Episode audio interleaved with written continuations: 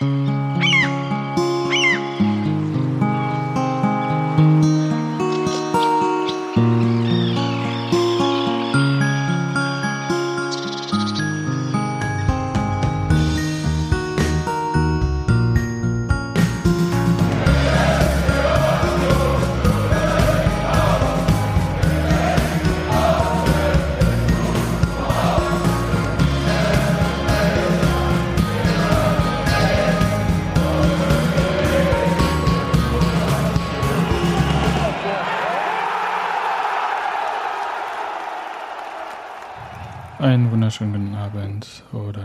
guten Morgen, guten Tag, wann immer ihr uns hört, zum Textilvergehen nach dem 3 zu 4 beim ersten FC Heidenheim von 1800 Schlag mich tot.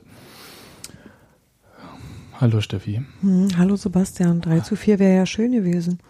Hallo Daniel. Hallo. Und wir haben Ausfälle zu beklagen, nicht ganz so viele wie Jens Keller, aber dann doch äh, Robert und Gero mussten krankheitsbedingt absagen. Es war eine podcast-relevante äh, Krankheit, das heißt äh, gute Besserung. Wir konnten das nicht ganz adäquat auffüllen, aber der Podcast wird ja auch nicht abgesagt, wenn sieben oder weniger. Wie war das? Ab sieben oder unter sieben? Unter sieben, ne? Ähm, unter acht wird es schwierig. Nee, aber wenn ein Spiel abgebrochen wird. Ja. Also sieben Feldspieler. Ähm, Ach so, ne, genau, ab dem siebten. Ne? Genau. Nee, sieben Spieler insgesamt wird schwierig. Genau, also äh, jetzt muss ich schon wieder rechnen. Ja, stimmt. Genau, aber wir fangen halt auch mit dreien an. Wo war ich stehen geblieben? Ach ja. Chronistenpflicht. Chronistenpflicht. Die da drüben sagen. Genau, Chronistenpflicht wollte ich sagen, einfach nur, damit man weiß, worum es geht. Äh, also 3 zu 4 aus Union sich gegen dieses Spiel aus. Auch wenn die vielen Tore von Union vermuten lassen, dass es hin und her ging, war das nicht ganz der Fall. Union war nie in Führung. Ganz im Gegenteil, lief eigentlich immer dem Rückstand dann hinterher, sobald er dann auch mal eingetreten ist. Ähm, zwei Tore von Steven Skripski, ein Elfmetertor von Sebastian, Sebastian Polter, ein Freistoßtor von Marc Schnatterer, zwei Tore von Joan Verhoog. Und ein von Arne Schnatterer per Freistoß vorbereitetes Tor von Arne Feig. Arne Feig. Genau. Der irgendwie auch immer gegen Union gute Spiele macht. Ja, äh, da, ja, bohr doch einfach nochmal richtig da drin rum, äh, Daniel. Das finde ich auch sehr, sehr sympathisch.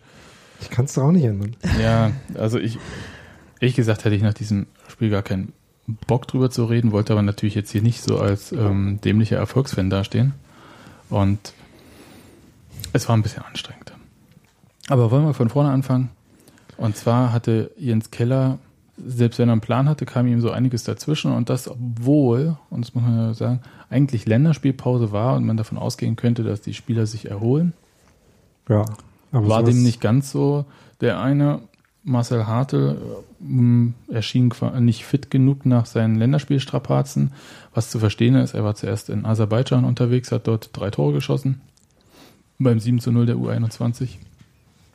Danach war er in Israel, hat sich das sah ganz nett aus eigentlich am Strand da so. Und auch so die Stadtführung Jerusalem hätte ich ganz gerne mitgemacht. Man kommt ja doch ein bisschen rum, auch als junger Nationalspieler. Oder Junioren-Nationalspieler, wie das ja heißt, eher. Ja. Und sie haben dann auch in Israel gewonnen, wo er dann bis zur 67. Minute gespielt hat. Und wenn wir darüber nachdenken, dass er erst diese Saison erstmalig berufen wurde zur U21 und man da eigentlich froh sein konnte, wenn er überhaupt da mal ein bisschen zum Einsatz gekommen ist, ist er jetzt quasi sowas wie ein fester Bestandteil. Und das ist bei der, gerade bei der U21 für einen Zweitligaspieler schon beeindruckend, weil die meisten Spieler aus der U21 doch aus der Bundesliga kommen. Ja, das lief ganz gut für ihn. Ähm, hat natürlich so kann man das natürlich auch sagen.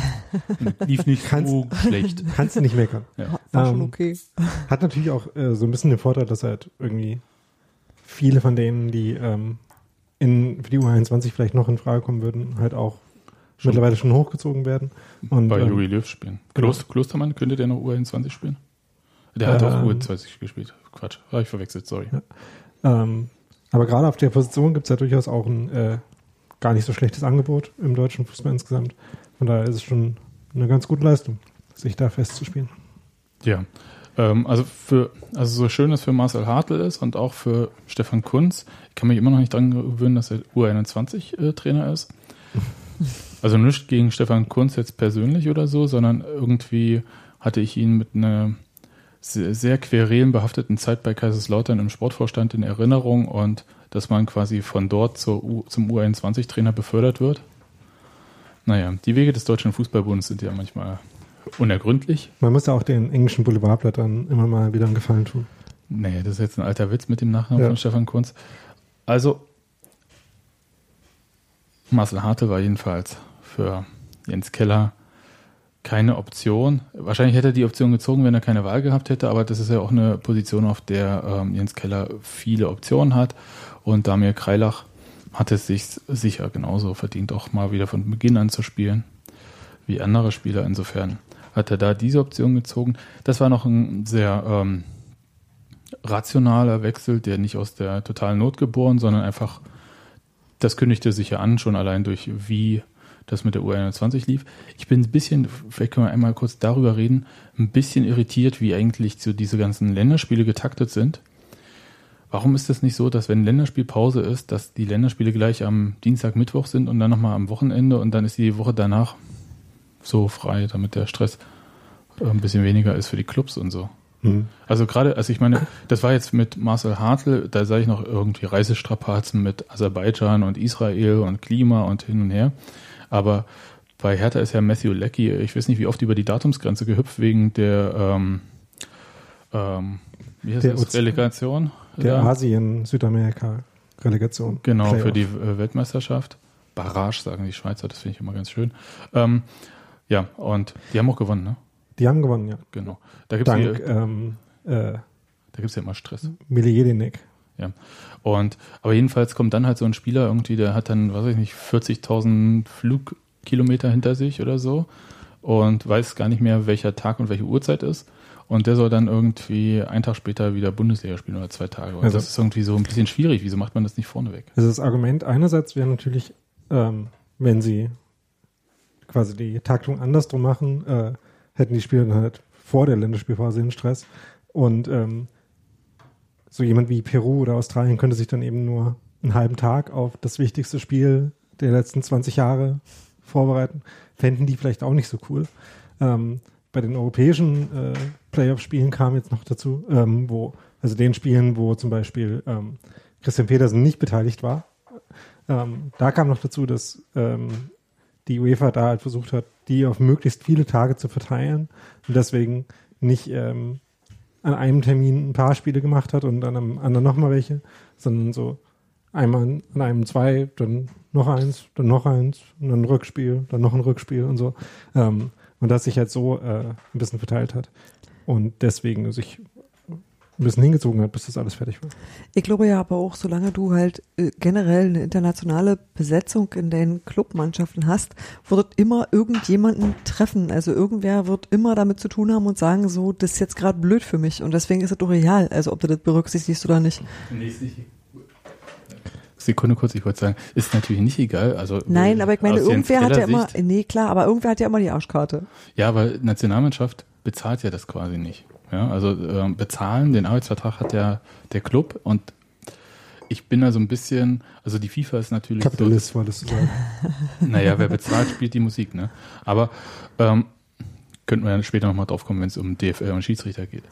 Aber der Punkt ist ja der, dass der Arbeitsvertrag da ist, die FIFA natürlich aber als oberstes Regelungsinstrument, wie äh, transparent und was auch immer man die, dieses noch halten mag, natürlich diesen Rahmenkalender und auch die ganzen Regeln setzt. Hm. Und natürlich für den wichtigsten Wettbewerb, mit dem sie die meiste Kohle verdienen, das ist natürlich ein eingetragener Verein in der Schweiz.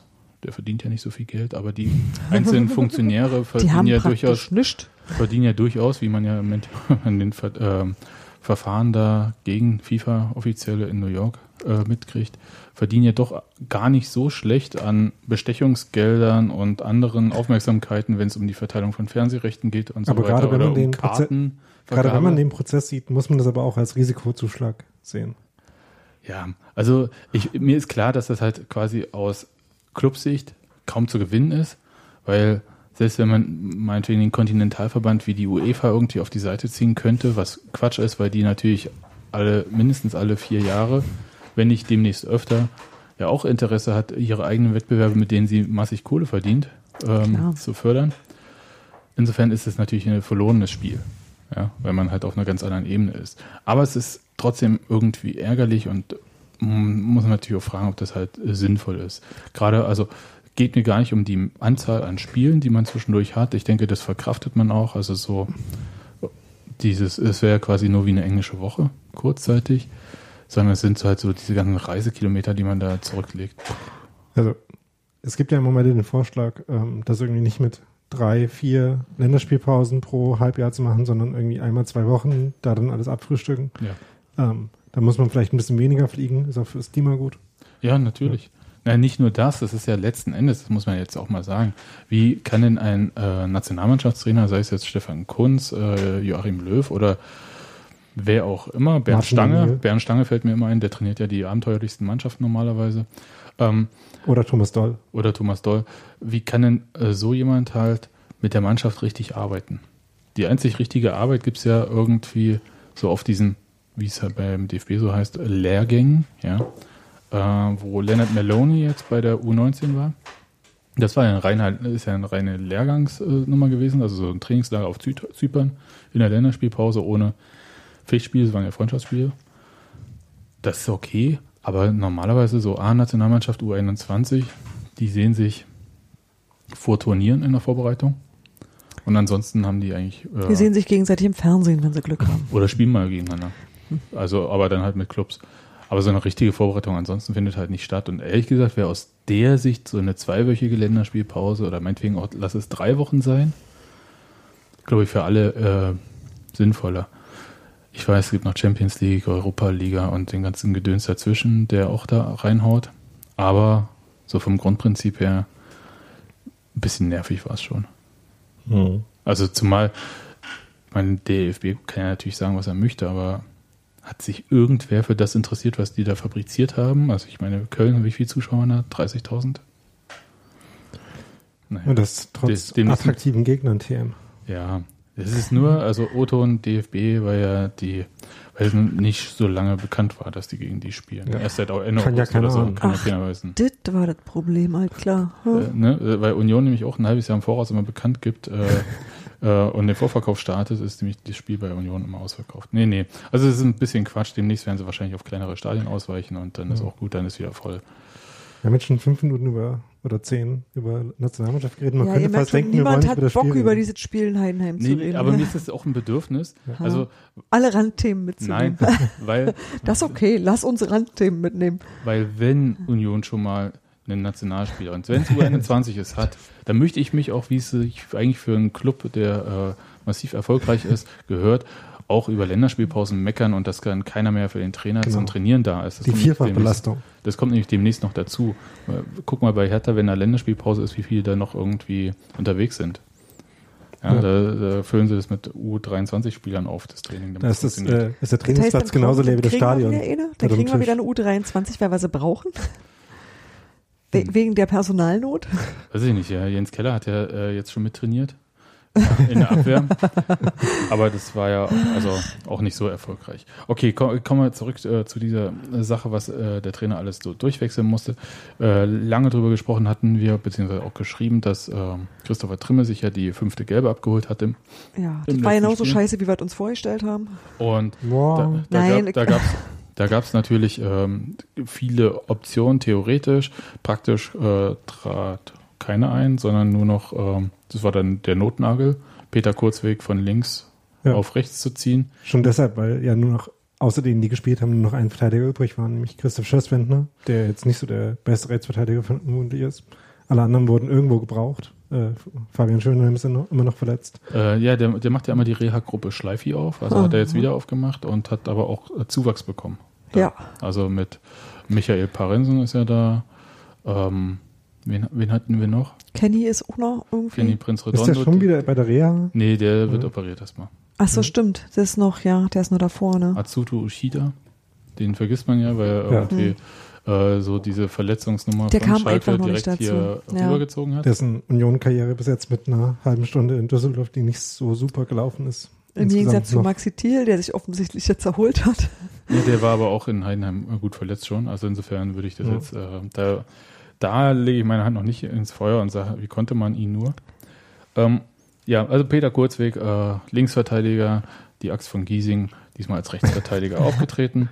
Und ähm, das war übrigens gar keine Kritik an Peter Kurzweg, was ich da eben gesagt ja. habe. Ja, das Ding ist einfach, dass Trimmel fehlt, wenn Trimmel fehlt. Und zwar richtig doll.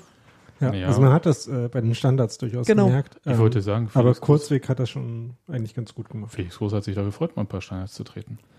Ja, da war jetzt wieder nicht mehr. Hm. Und äh, relativ unverhofft, einen Tag vorher bei der Abreise aus Berlin meldete sich ähm, mit überzeugenden Argumenten, würde ich sagen, Simon Hedlund beim Trainer ab. Ähm, Otto und ähm, Jens Keller bei Sky hat alles vollgebrochen. Und ich, ich fand es wirklich sehr witzig, weil Union. Ich finde es nicht witzig. Nein. Wer immer Noro zu Hause hatte, braucht es nie mehr. Ja. Also, A, wissen wir ja gar nicht, ob das Noro nein, war. Nein, nein, nein, Vielleicht hat er ja auch nur falsches Sushi gegessen. Ja, also aber alles vollgebrochen habe ich gesehen, brauche ich nicht mehr. Das nee, das, ja, aber Jens Keller hat ja auch Kinder, der kennt ja die Handgriffe dann auch. Ha. Und der weiß, wo der Eimer steht. Genau. Oder was? So, also oh, nee, das ist furchtbar. Ich, ich wollte sagen, es hätte ja auch einfach Sushi sein können, weil das ist ja nun äh, was, was die Spieler auch gerne essen, wo ich tendenziell ein bisschen äh, die Finger meistens von lasse, weil ich so misstrauisch gegenüber Fisch in Berlin bin. Wie aber, jetzt gibt's dann vegetarisch? Ja, das ist dann eine andere Nummer, aber okay. Da ist man dann zu sehr Millennial, wenn man nur Avocado isst. Das kann ich jetzt nicht sagen. Das lasse ich jetzt auch einfach so stehen. Jedenfalls äh, dafür kam Geburtstagskind Steven Skripski, der 25 Jahre am Spieltag wurde, zum Einsatz und zwar auf rechts und Akaki Gogia musste von rechts auf links wechseln, nämlich die Position von Simon Hedlund einnehmen. Soweit, so gut. Daniel, du hast kurz vorher noch gesagt, Jens Keller hatte eigentlich einen anderen Plan. Hat er auch verraten, welchen? Nee, sonst hat ihn auch niemand so genau gefragt. Ich war nicht in Heidenheim, deswegen hatte ich keine Gelegenheit dazu. Da soll es ähm, eine gute Wurst geben. Echt? Mhm. Irgendwas mit Feuerwurst. Tim hatte das mal erzählt. Wow. Aber, okay. Also, mir, ich habe mich dann gefragt, ob. Welche ähm, Option? Welche Option das gewesen sein könnte. Ähm, Doppelspitze. Genau, aber also 4, Simon Hedlund als Teil der Doppelspitze oder ähm, also ja, ich, vielleicht so als hängende Variante davon mit, ähm, also mit Gogia und äh, Skripski auf den Flügeln dann ja. und nicht Kreidach. Das wäre eine Variante, hat ja. ja doch auch mit Doppelspitze gespielt, ne? Ja. ja. Also insofern hätte durchaus eine Option sein können. Und ähm, gut, dann ging es ins Spiel. Äh, es gab relativ schnell eine Chance für Union. Sebastian Polter ähm, lief nach einem wirklich sensationell guten Pass von Schon Verhoek. Ähm, Frank Schmidt sagt Verhöke und deswegen bleibe ich auch bei Verhöck. Außerdem kann man das fast sächsisch aussprechen, das gefällt mir auch ganz gut. Ähm, der spielte wirklich einen super Pass äh, auf Sebastian Polter, wenn auch unbeabsichtigt, aber also wenn es gewollt ja. war als Unionsspieler, wäre es ein sensationell guter Pass gewesen. Ja. Also er wurde erstmal ganz gut gegengepresst, kann man sagen. Äh, haben Prömel und Groß ganz gut reagiert und hat ihn dann schön in die Schnittstelle gespielt. Ja. Aber der Torhüter hat auch natürlich äh, sich einerseits sehr breit gemacht, ging schnell raus und äh, Sebastian Polter auch nicht den Gefallen getan, schnell zu Boden zu gehen. Ja. Wenn ich mich richtig erinnere, war es auch auf der linken Seite vom ja. Strafraum, was ja, äh, tendenziell eher nicht Polters Lieblingsseite ist. Ja, er hätte mit links schießen müssen. Und, äh, Oder mit links vorbeigehen müssen, was beides halt nicht so. Genau. Mh. Hat versucht, äh, dann den Tor zu überlupfen. Der stand aber eigentlich noch relativ gut, hat den Ball im Prinzip abplanen lassen. Und damit war das Ding auch erledigt. Und dann war in dem Spiel so ein bisschen der Wurm drin. Ja, also und der ging aus Union letzte, sich gar nicht so raus. Das war eigentlich die letzte richtig gute Angriffsszene von Union in der ersten Halbzeit. Nach sechs Minuten. Ja. Danach hat in Heidenheim so ein paar Semi-Chancen gehabt. Äh, also Fernschüsse? Das so ein, äh, ja, so ein Fernschuss von Anne Feige aus 35 Metern, der dann aber auch relativ komfortabel gehalten war. Hatten eine richtig große Chance, als ähm, äh, am Ende dann äh, Marc Torrejon, Marc Torrejon das war den Ball aus dem, äh, dem Goalmouth, wie man auf Englisch sagt, also dem Tormund geklärt hat. Finde ich einen schönen Begriff. Ja, ich, ich überhaupt nicht. Das klingt total furchtbar. Können wir ganz kurz nur äh, die Situation also die, die, geklärt hat er, der Ball kam dann halt von der linken Also Groß wollte den Ball nach vorne spielen, der wurde abgefangen, Schnatterer hat einen schönen Lupfer hinter Groß gespielt. Und dann wurde einmal so übers Feld gespielt äh, und dann kam da Thiel an den Ball, hat den nochmal schön abgelegt auf Feig, der ihn dann eben in die Mitte gespielt hat. Genau, und das war eigentlich ein, ich fand das Ganze so rausgespielt, ganz interessant, weil Thiel hatte zwei Spieler auf sich gezogen, wodurch er den Ball dann auf Feig geben konnte. Und das war so schön rausgezogen im Prinzip.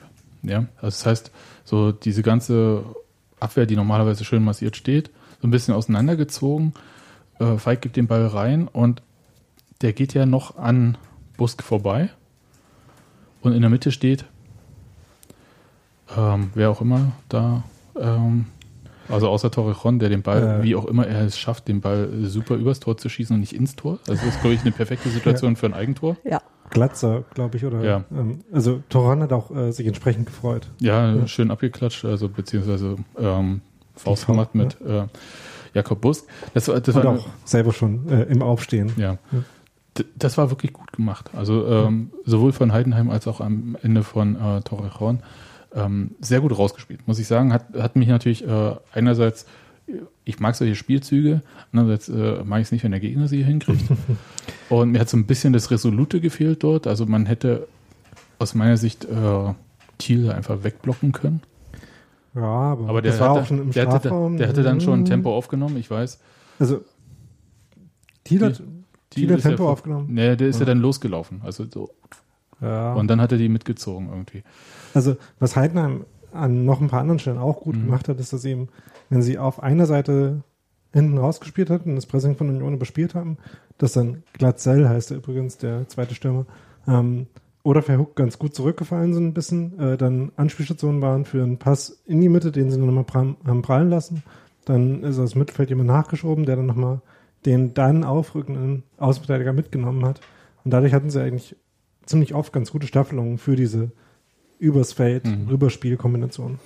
Ja, ähm, einen ganz positiven Eindruck bis kurz vor Ende der ersten Halbzeit hatte eigentlich Jakob Busk dann gemacht. Der hat die Bälle, die er halten musste, gehalten. Da waren auch so ein paar Flattrige dabei, hat er zur Seite weggefaustet, wie auch immer. War eigentlich soweit in Ordnung. Bis äh, ja dann zum 0 zu 1 kurz vor der Pause. Und das war so, das war komisch. Ja. Also, Also, das war, Feig hatte den Kopfball gemacht, äh, ähm, die Flanke kam so aus dem Halbfeld. Genau, von Schnatterer logischerweise, wie immer. Ähm, Dem, dem muss man einfach mal auch. Also ist das jetzt. Ganz kurz, bevor wir über das Tor reden, muss ich jetzt noch mal kurz eine Sache.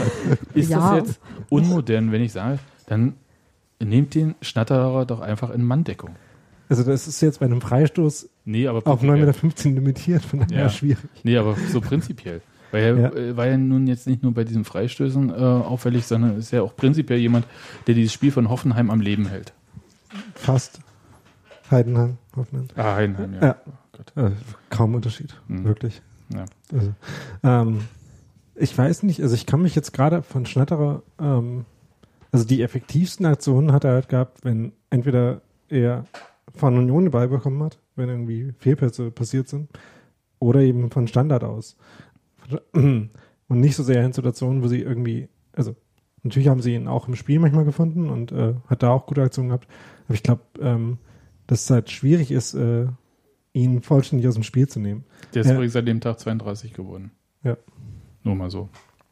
Hat immer noch hohe Energielevel. Hm. Ja, ich, ähm, also mein Problem mit Ja. Marc Schnatterer ist einfach, dass ich dass er in Heidenheim spielt und ständig hinzu.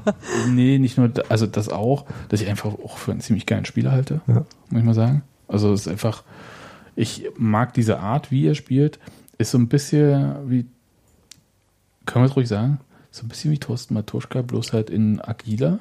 Hab ich Und doch Heidenheim. gesagt. Naja, nun, das Also, ist, ja- gibt einen ja. kleinen Altersunterschied, ein Winzchen, ein Hauch. So, so Ja, aber eigentlich- sechs Jahre oder so. Ja. Ja, aber also von der Zeit, in der er seine Hochzeit, Hochzeit hatte, ja nicht unbedingt. Also ist ein bisschen früher ähm, in die zweite Liga gekommen äh, als Leistungsträger als Matuschka vielleicht, aber ein bisschen naschen. Also Ja, Ähm, ist- ja auch rausgeflogen aus äh, so Nachwuchs erstmal und so weiter und so fort. Ne? Also der ist ja. Ja. dann über die Regionalliga dann in die zweite Liga gekommen und nicht Ja. sich hat, ist ja nicht reingewechselt. In und ist Sinne. eben mit Heidenheim dahin Genau. aufgestiegen. Ähm, wenn einen das weiter interessiert, wir können nochmal auf das äh, Elf-Freunde-Interview mit ihm aus dem August verweisen, in dem er so ein bisschen erzählt, wie das so mit ihren WG-Partys da ist und so. Ja, ähm, das ist ja ein fieser Teaser. Wie ist denn das mit den WG-Partys? Es hat sich irgendwie hartnäckig das Gerücht gehalten, dass äh, jeden Freitag nach dem Training äh, die alle bei Schnatteras zu Hause essen gehen. Und in Wahrheit sind es aber irgendwie nur zwei Leute, für die er dann Spaghetti kocht. Ach so, okay. und ein bisschen Zweitliga guckt. Anyways, Ja. ähm, Gut, also Marc Schnatterer, Freistoß, Hanne Feig, Kopfball, äh, Jakob Busk äh, sieht wie jeder Torhüter, wenn der Stürmer vor ihm, direkt, also wenn der Torwart rauskommt, mit der Faust, oh, ouch, mit der Faust vorne weg, ähm, sieht es natürlich nicht vorteilhaft aus, um nicht zu sagen, wenn er rauskommt, muss er ihn haben. ja, dieser Ball kam auf eine sehr eklige Stelle. Das sah für Busk dann sehr scheiße aus, sah auch für Kurzweg nicht gut aus. Der, Der- war beim Kopfball unten, ne? der ähm, den ganzen Laufweg von Feig lang, also ich habe gerade hilfreich das mit einer Geste illustriert. Ähm, Feig hat so einen äh, so einen bogenförmigen Laufweg von kurz vor dem Strafraum auf eben zwischen Elfmeterpunkt und Fünf-Meter-Raum gemacht, ähm, wo Kurzweg nie mehr auf die richtige Seite von ihm gekommen ist. So ein bisschen wie, äh, ähm, wie das letzte Woche äh, oder gegen St. Pauli ähm, Polter gemacht hat. Hm. Nur, dass diesmal kein anderer noch einen Weg freigeblockt hat, sondern einfach nur Falk hat ein gutes Tempo, äh, ein gutes Timing und ein gutes Tempo in diesem Lauf hatte. Davon war äh, Frank Schmidt auch sehr begeistert, sowohl von dem äh, Freistoß als auch von dem Laufweg. Ich mache gerade die Kotzgeste, Ja. aber ja, hat er natürlich recht, ist auch Also- gut gemacht. Und man freut sich ja auch, ist ja nicht so, dass Heidenheim nicht viel Ballast mit sich rumschleppen würde gerade. Als äh, sind ja ins Spiel als äh, Drittletzter der Liga gegangen und das sollte eigentlich alles anders werden. Sie haben äh, zwar doch ganz aufregende Spiele gegen Nürnberg und ähm, Düsseldorf gespielt, aber so richtig von unten absetzen konnten sie sich damit auch nicht. Und es war halt auch nicht so, dass sie vor Selbstbewusstsein gestrotzt haben, weil sie natürlich in diesen Spielen auch viel, viele Fehler noch gemacht haben. Und das muss ich jetzt sagen, auch wenn es jetzt mit 1-0 in die Pause ging, ich bin immer noch der Meinung, dass Heidenheim auch viel angeboten hat. Union hat einfach in diesem Spiel auch nicht so viel genutzt, auch wenn wir gleich auf die drei Tore kommen, aber das ist so eine ja, Zeit des Wahnsinns, möchte ich das beschreiben in der zweiten Halbzeit Ja. gerne. Und ähm, dann gar nicht so viel. In der ersten Halbzeit kann ich mich eigentlich nur an eine Situation erinnern, wo es einigermaßen sowas wie eine gefährliche Situation gab, nämlich die, in der sich äh, der ähm, Sechser von Heidenheim, äh, Griesbeck, verletzt hat und dann bei dem Zweikampf, bei dem er sich verletzt hat, hat eben Skripski einfach den Zweikampf fair gewonnen gehabt und ist dann so ein bisschen in den Raum gekommen, hat dann den Ball ganz clever abgelegt, den hat dann Kreilach nach vorne gespielt auf Gogia, der aber dann ein bisschen nach außen gekommen ist und dann äh, wurde das irgendwie doch keine Chance, sondern die Flanke von Petersen ging dann äh, relativ unspektakulär in die Arme von Müller.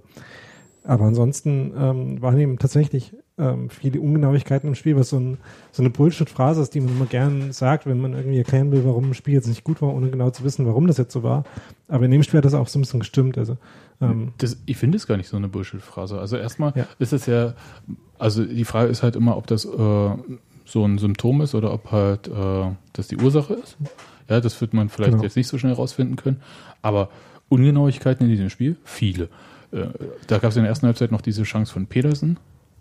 Ähm, war die in der ersten Halbzeit? Oder war die in der zweiten? Ich glaube, die Ja. war in der ersten noch, wo, wo er im Strafraum war und dann halt den, äh, ja, ja, den Ballkontakt den Ballkontakt nicht richtig hat, dann nochmal irgendwie Ah ja. zum Schluss Ah kommt, aber genau. aus, aus doch sehr spitzen Winkel das war und sehr auch gut, nicht richtig äh, hinterm Ball. Das war sehr gut vorbereitet von Polter, genau. Und Ja. ein schöner Laufweg von Petersen, der dann, ich glaube, eine halbe Stunde, eine halbe Minute später nochmal äh, ein Solo hatte auf der linken Seite, wo er jemandem noch den Ball durch die Beine gespielt hat. Ja.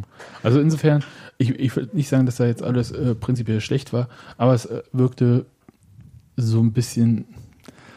Ah, Angela Merkel hat mal früher gesagt, irgendwas mit wie aus einem Guss. Und genau so wirkte es nicht. Ja. Ja, Mein Verdacht gegen diese, ähm, gegen diese Ungenauigkeiten, Erklärung ist, glaube ich, eher, dass es auch in Spielen, wo irgendwie was läuft, äh, genug Szenen gibt, die ungenau sind. Da gibt's halt noch nur die anderen und je nachdem, wie jetzt irgendwie der Ausgang ist, erinnert man sich eher an die einen und nicht so sehr an die anderen. Ich habe Ja, den Verdacht, dass bei dem Spiel, ähm, also es war auf jeden Fall ein Spiel, bei dem sehr viel mehr funktioniert hat als zum Beispiel in Sandhausen. Ja, das, das sieht man ja dann nachher auch an den Toren. Aber es war nicht so Union, wie wir das äh, gekannt hatten, die sich halt, ähm, die vor Selbstbewusstsein strotzen, die halt irgendwie äh, wissen, wer wohin läuft. In Und- Süddeutschland verlieren ist nicht mehr meine Union. Ja, sind nicht. Ähm, aber vielleicht war das so der ein oder andere Wechsel, den der Trainer zwangsläufig da machen musste, dann zu viel. Im Sinne von, ähm, für die äh, Statik der Mannschaft. Also ich glaube, dass ein Problem auch noch war, dass ja Jens Keller, selbst wenn er vier Abwehrspieler da aufbieten konnte, wenn auch nicht äh, positionsgetreu, ja, wie du vorhin schon gesagt hast, ja nur noch einen Abwehrspieler hatte für vier Abwehrpositionen ähm, auf der Bank. Und das war Christoph Schösswenter, der jetzt nicht so, ich sag mal, die besten Karten bei Jens Keller hat, um es mal so zu sagen. Also der steht nicht ganz vorne in der Liste.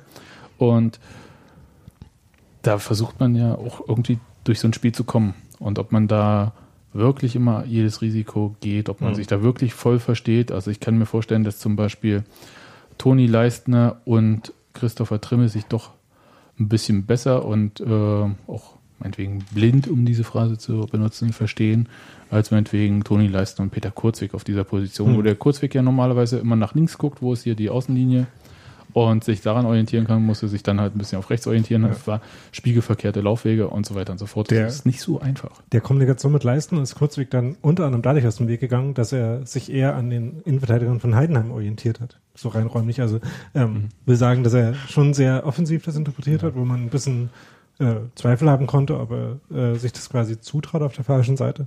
Hat er auf jeden Fall. Ähm, vor allem in der zweiten Halbzeit äh, hat er dann sogar mit äh, Skripski dann öfter mal quasi Positionen getauscht, sodass Skripski dann für ihn ab, abgesichert hat. Ähm, was mehrfach vorgekommen ist und eben, wenn man davon ausgegangen wäre, dass Kurzweg auf der falschen Seite vielleicht ein bisschen kon konservativer spielt, ein bisschen überraschend war. Aber ja. hat er auf jeden Fall gemacht und hat auch ein paar ordentliche Szenen dabei. Ich will mal ganz kurz noch äh, um dieses Thema mit Jakob Busk und den Torwartfehlern, weil äh, Überraschung, äh, wir bleiben da im Plural oder wir kommen da in den Plural. Ähm, das zweite Tor, das war so ein bisschen, das würde ich ihm jetzt nicht unbedingt anlasten, das, äh, da fliegt der Ball über ihn rüber an den Innenpfosten und während er am Boden liegt, springt der Ball vom Innenpfosten direkt John Verhoek vor die Füße, der da nur einschieben muss. Okay, kann man vielleicht auch anders lösen, passiert. Also bei den 2 zu 0 hat äh, Busk die wenigste Schuld getroffen. Wollte ich gerade sagen, da, da würde ich ihm da jetzt auch nicht äh, vorwerfen. Aber beim äh, dann 3 zu 1 wollen wir beim 2-0 noch kurz sagen, wen die Schuld getroffen hat? Oder? Kannst du natürlich, ja klar. Äh, also, wir, wir, sind ja nicht der Trainer, wir dürfen ja Namen nennen. Halt, äh, Kurzweg und, äh, und Skripski beide auf Thiel rausgeschoben, der übrigens ein gutes Spiel gemacht hat. Ähm, den beide aber auch nicht entscheidend gestört, sodass er dann äh, den Ball irgendwie auf Feig ablegen konnte, der dann eine, mit einer halben Stunde Zeit eine Halbfeldflanke schlagen konnte, die dann auch deswegen effektiv war, weil er eben erstens relativ viel Zeit hat, sich anzuschauen, wo ähm, Verhoek war das dann, ne? ähm, Höck, äh, gelaufen ist. Und an dem hat sich irgendwie keiner von den drei in der Mitte, also Pedersen, äh, Torchon und Leistner, standen da alle irgendwie zu ihren Gegenspielern, aber nicht so, dass sie einen Kopfball hätten gewinnen können. Ähm, und auch nicht auf den Abpraller reagieren. Also es war so ein bisschen eine Mischung aus äh, Flanke schlecht schwer gemacht und in der Mitte nicht gut reagiert. Ja, aber auf den Abpraller zu reagieren ist auch wirklich schwer. Also das, das, also das, das, der Hauptfehler war, dass sie eben schlecht zum Gegenspieler standen ja. und in die Flanke, Flanke ja. kam. Also das, wie gesagt, das mit dem Abpraller auch gut. Ähm, beim 3 zu 1, das war dieses doch, äh, manche sagen 30 Meter, andere sagen 25 Meter äh, Freistoß von Marc Schnatterer. Da wurde natürlich Jakob Busk dann vorgeworfen, keine Mauer gestellt zu haben. Jakob Busk selber sagte danach, der würde da keine Mauer stellen, weil er freie Sicht haben möchte, hätte bloß zwischendurch den Ball aus den Augen verloren. Da habe ich so ein bisschen überlegt, hm, naja, also ich weiß, was er meint. Vielleicht halt kurz, also man kennt es ja auf Arbeit, man macht irgendwas und dann, oh, da Twitter, da Facebook und dann, das, oh, was wollte ich eigentlich machen? Aber ähm, und vielleicht hat er auch in Gedanken irgendwie, war kurz woanders oder hat was anderes verfolgt, hat irgendwie einen Spieler oder so, der im Weg, ich weiß es nicht. Aber lange Rede, kurzer Sinn, er sagt, er hätte den Ball kurz aus den Augen verloren. Das Ergebnis konnte man betrachten, nämlich ähm, der Ball flog quasi an ihm, unter ihm vorbei ins Tor. Normalerweise hätte er ihn locker gehabt. Er war auch auf der richtigen Seite. Das war auch nicht irgendwie ein komischer Aufpraller. Das war einfach ein sehr haltbarer Freistoß. Und ja. ich würde da nicht immer sagen, dass man da hätte eine Mauer stellen müssen. Man hätte einfach den Ball fangen können. Genau. Das war die Tragik dieser Entscheidung, dass es eigentlich richtig war und die äh, Wahrscheinlichkeit, den nicht, Ball zu. richtig war. Das ist, also, also das zumindest war sie nicht falsch. Also, ich würde ähm, sagen, sie man kann ihn durchaus halten. Ähm, sie war nicht ausschlaggebend. Also ich bleibe genau. bei Jens Keller, äh, ob er eine Mauer stellt oder nicht, ist egal. Aber ja. haltbar ist der Ball. Also ich weiß halt nicht, also ich würde äh, Jakob Busk im Zweifel glauben, dass die Wahrscheinlichkeit, dass er den Ball hält, sich erhöht, wenn er die Mauer nicht stellt. Aber sie war halt nicht hoch Weil, genug, ne? ne, äh, ja, vor allem, wenn er, das Witzige ist ja natürlich, äh, wenn er sagt, dass er äh, keine Mauer gestellt hat, damit er den Ball sehen kann und dann sagt, er hätte zwischendurch den Ball aus den Augen verloren. Ähm, Dann da würde ich als passiert, äh, ne? Trainer auch so dastehen und dann so den Shruggy machen und sagen, hm, merkst du selbst, ne? Ähm, ja, also das war, also Jakob Busk hat sich da echt viel kaputt gemacht in dem Spiel mit diesen zwei Fehlern. Und was mich aber richtig genervt hatte, war noch das äh, vierte Gegentor. Das würde ich jetzt wiederum nicht Jakob Busk anlasten, sondern halt, wie auch immer da im Raum verteidigt wurde, dass halt bei der Flanke dann der Heidenheimer völlig frei stand und ähm, dann einnicken konnte. Wieder Verhoek war es, glaube ich, ne? Am Ende. Ich glaube ja. Und also das, das muss ich sagen, das hatte so, so also wäre mal fies, würde man sagen, das hatte so ein bisschen Auflösungserscheinungen in der Abwehr. Ja, das ist ja so das Wort, was man da so bringt. Ja, äh, gu- guck dir an, wie äh, das stand. Also das war so eine völlig sinnlose Flanke. Und ähm, der, wer steht da? Wir sind jetzt Also, beim 4-2, ja. Ja, ja. Ähm, also da war es halt so, dass erstmal Petersen einen Fehlpass gespielt hat, durch den dann Heidenheim in genau denselben Konter, wie halt auch vor der Torron-Klärungschance kam. Dann war der eigentlich schon abgedrängt, weil der Pass auf äh, Feig eigentlich schlecht war. Der sich dann aber gut dreht und ihn gut vorne reinspielt. Und davon waren, glaube ich, die in der Mitte auch ein bisschen überrascht, dass der halt irgendwie dann, nachdem er schon nach Abbrechen und immer hinten rumspielen aussah, doch so schnell dann zu der Flanke kam. Ähm, und dann standen sie da eben genauso schlecht wie beim zweiten Gegentor. Ja, also super schlecht, muss ich sagen. Also das, aber das ist ja so eine Sache, die mich ja ein bisschen so gewurmt hat an dem Spiel, dass halt eigentlich das, was Union gut kann, ja, also äh, am Stellungsspiel hat, hat man normalerweise bei Flanken, habe ich nie das Gefühl, da könnte irgendwas passieren, wenn irgendwie der Gegner Flanken schlägt. Bei diesem Spiel, was war das? Ja. Ja. Also es war ähm, Halbfeldflanke äh, mit dem Freistoß von Schnatterer. Das war ähm, Fernschuss, Fre Flanke, Flanke. Ja. Flanke, Fernschuss, Flanke. Ja, also das war so ein bisschen, wo ich denke so, wow, das muss nicht sein. Und da kannst du dann auch äh, tolle Tore, um jetzt mal, also Jakob Bus haben wir jetzt genug in den Wind gestellt, ne? Das ist jetzt, äh, das ist jetzt auch okay. Ähm, da wurde ja, ich weiß nicht, äh, kennt ihr Liga 2.de? Ein die bisschen. Seite? Okay. Äh, die ist ja eigentlich eher so bekannt, irgendwie äh, so einfach Anderen Content nachzuposten. schnell äh, was nachzuerzählen und äh, so ein bisschen so wie Focus Online unterwegs zu sein. Und ähm, macht auch. Mit äh, genauso viel AfD-Namen nee, Content? nee, oder? aber halt äh, einfach äh, bloß äh, das schnell äh, nachzuerzählen und fertig ist. Und ob's, ähm, das ist auch wurscht, sollen sie machen, wie sie lustig sind. Das wäre mir äh, eigentlich egal. Ähm, die sind aber halt auch ähm, dafür, dass sie im Prinzip kaum was eigenes machen, relativ schnell mit irgendwelchen Behauptungen und mei rummeinen, ja, um es mal so zu sagen.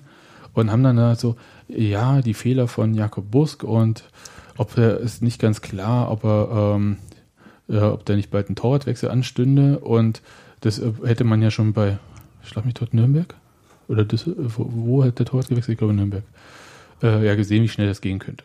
Ich dachte, was sind das? Also ohne irgendeine Kenntnis, ich muss das jetzt mal sagen, oh, lass, lass ich da, ich verlinke das eigentlich nicht, weil es äh, Schwachsinn ist, aber ohne irgendwelche Kenntnis wird da irgendein populistischer Scheiß runtergeschrieben. So nach dem Motto wird schon irgendwie was stimmen. Und wenn ich jetzt ein Beispiel von einem anderen Verein, mehrere hundert Kilometer, der mit dieser Sache überhaupt nichts zu tun hat, bringe, dann wird da schon was dran sein. Also können wir festhalten, dass Jakob Busk jetzt nicht um seinen Platz fürchten muss, wegen dieses eines Spiels. Den das nicht, wenn Keller irgendwie konsequent in seiner Entscheidungsmethodik ist. Und man Ja. muss auch sagen, dass Busquets irgendwie Pech gehabt hat, dass, ähm, also als Tormann ist es halt meistens so, dass wenn er irgendwie Fehler macht, dass dann diejenigen sind, die, die, die zu Toren führen. Während äh, zum Beispiel der Fehlpass, den Marc Torrejon zwischendurch äh, beim Stand von, ich glaube, 2 zu 1 oder so äh, gespielt hat, der genauso katastrophal war wie der von Verhoek auf der anderen Seite, ähm, eben nicht zum Gegentor geführt hat und deswegen jetzt nicht Marc Torrejon äh, nächste Woche für äh, Christoph Schösswentner, Schösswenter, Chassis. Gott, ähm, ausgerüstet werden wird. Also, ähm, ja, Ja, also sagst. ich, ich bleib mal dabei. Ähm, Jakob Busk steht auch im nächsten Spiel noch im Tor. Und ähm, das, ist, das ist so absurd. Also tut mir leid. Also man muss auch mal Also das war ein Fehler, ja, über- da muss man nicht drüber rumreden und so. Äh, Aber man muss auch mal so ein bisschen die Kirche im Dorf lassen und äh, sagen, ist ja nicht so, dass der ein totaler Unsicherheitsfaktor wäre. Ganz im Gegenteil. Nee, meisten Spielen dieses Jahr hatte Busk eher das Problem, dass er nicht die Spiele hatte, wo irgendwie Union so viel spektakulär aufs Tor bekommen hat, dass er sich genauso äh, gut aussehen konnte wie Mesenhöhler in Saarbrücken oder Leverkusen. Ja, aber das willst du doch auch nicht. Eben. Na gut, okay. Also wir sind hier einer Meinung, müssen wir es nicht weiter ausdiskutieren.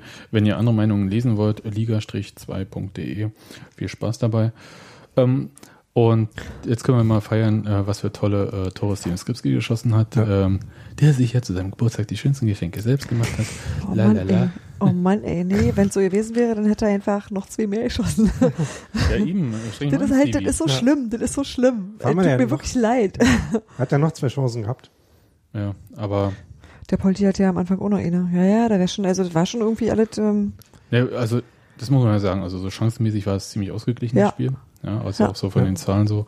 Da, ähm, das hätte auch mal äh, unentschieden ausgehen können. Aber ist nun mal so.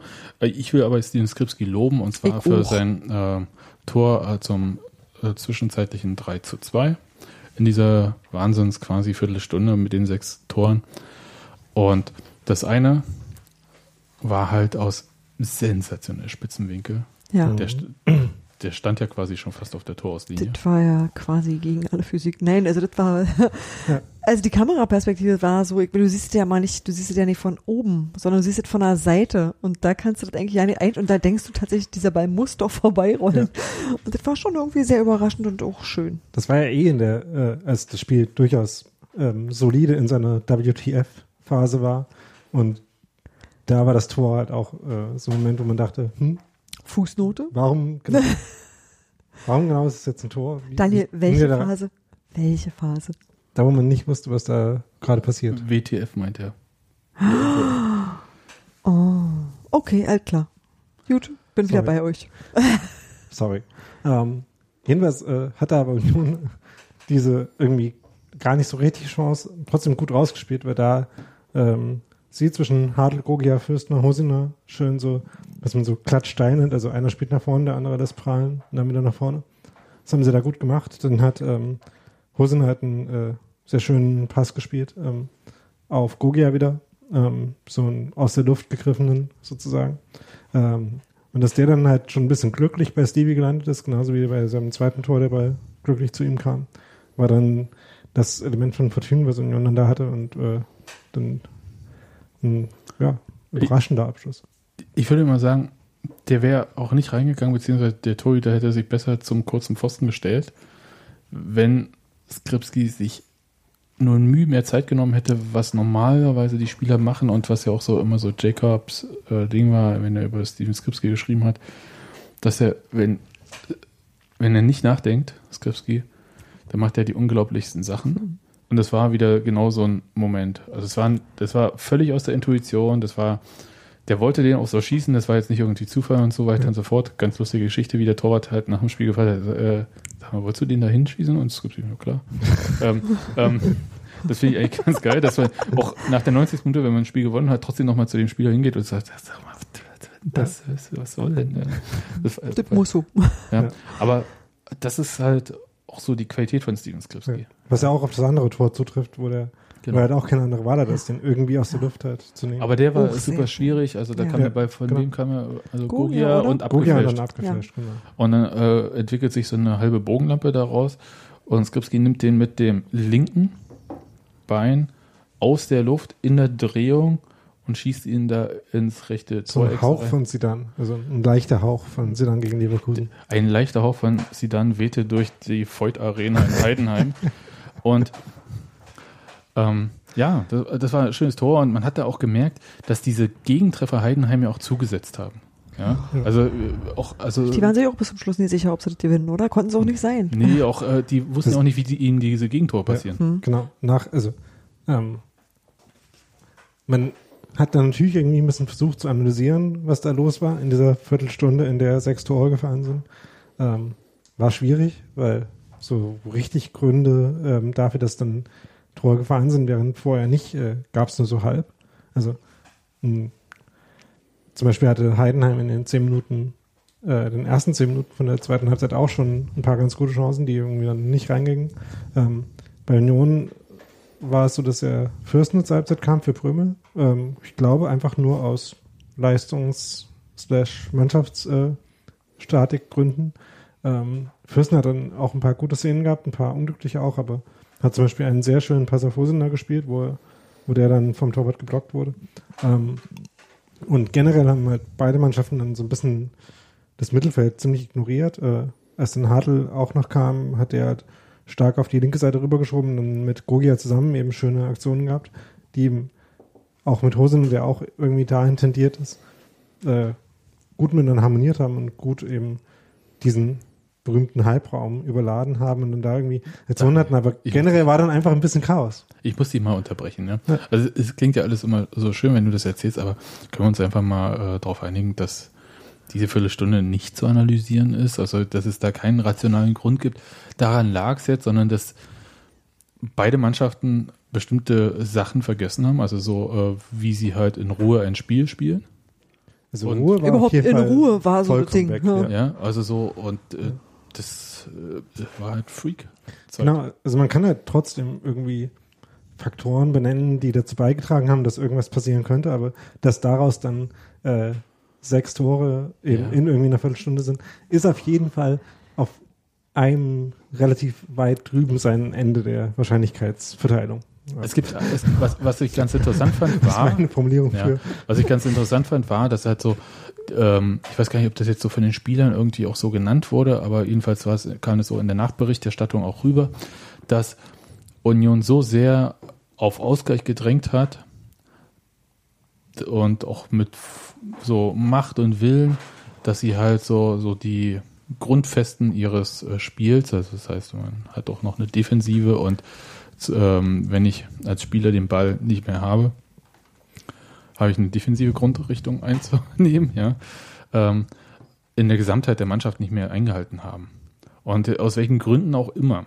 Ja, und ich glaube, damit könnte ich aber auch mitgehen, dass das so ist. Also am Anfang der Saison hatte ich ja gesagt, irgendwie, dass es immer so war, wie so ein, ja, wie so ein Halbstarker, weißt du, so, die wissen, dass sie halt im Angriff super gut sind und dann scheiß drauf auf die Verteidigung, wir schießen schon genug Tore. Aber so gewinnt man keine Spiele und so steigt man ja auch nicht auf. Hm. Und so ein bisschen, also mir hat so ein bisschen die Ordnung gefehlt und auch so die ruhige Hand, die halt auch sagt, ja, scheiß drauf, wenn wir es halt nicht gewinnen, dann spielen wir halt äh, wenigstens unentschieden. Ja.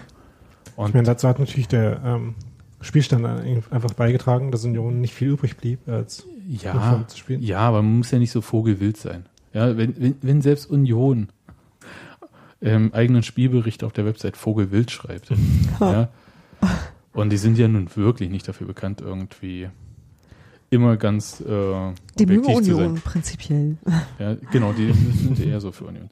Na gut, aber äh, ich würde das Spiel auch dabei ein bisschen lassen und auch hoffen, dass es einfach so nicht mehr wieder vorkommt, äh, weder gegen Nürnberg noch gegen Heidenheim, ja, und das als wieder mal ein Freakspiel abheften.